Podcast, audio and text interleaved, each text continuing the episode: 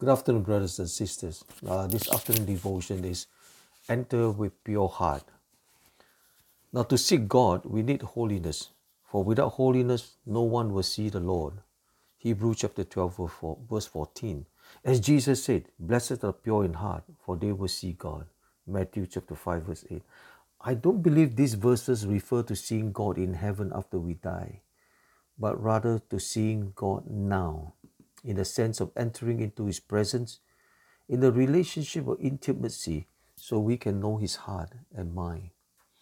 What does it mean to be pure in heart? Pure means holy. Therefore, Jesus was saying, in effect, blessed are the holy in heart, for they will see God. The word holy means to sanctify or set apart or to be set. Blessed are the set in heart, for they will see God. So when you are pure in heart, your mind is set on God and His ways. In Leviticus chapter eleven, verse forty-four, it says here, I am the Lord your God. Consecrate yourselves. Now let me set yourself apart and be holy because I am holy. Leviticus chapter twenty, verse eight say, I am the Lord who makes you holy. So perhaps no word describes God better than holiness. God is saying, set yourself in the same way that I set myself. Be holy just as I am holy. To consecrate yourself means to position yourself in such a way that you say, I'm not going to stop until I get what I'm going after.